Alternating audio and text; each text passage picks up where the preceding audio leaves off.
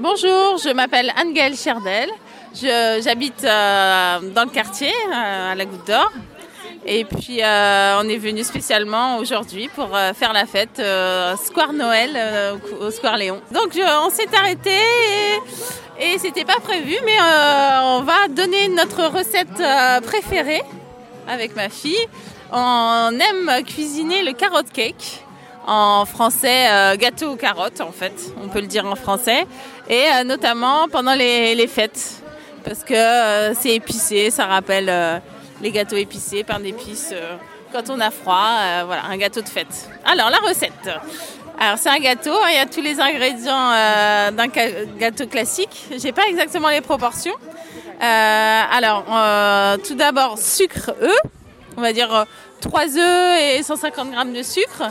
Ensuite, 150 g de farine, et euh, un maximum de carottes râpées. Moi j'en mets beaucoup beaucoup parce que ça passe et c'est bon pour la santé.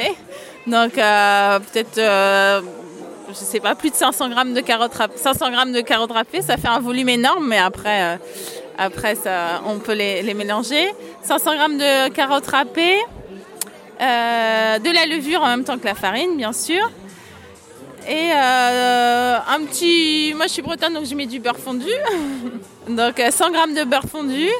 Et ensuite, on y va pour les épices. Donc, euh, une base de 4 épices euh, gingembre, anis, cannelle et, et muscade, noix de, muscade qu'on râpe. Donc, des bonnes doses à chaque fois.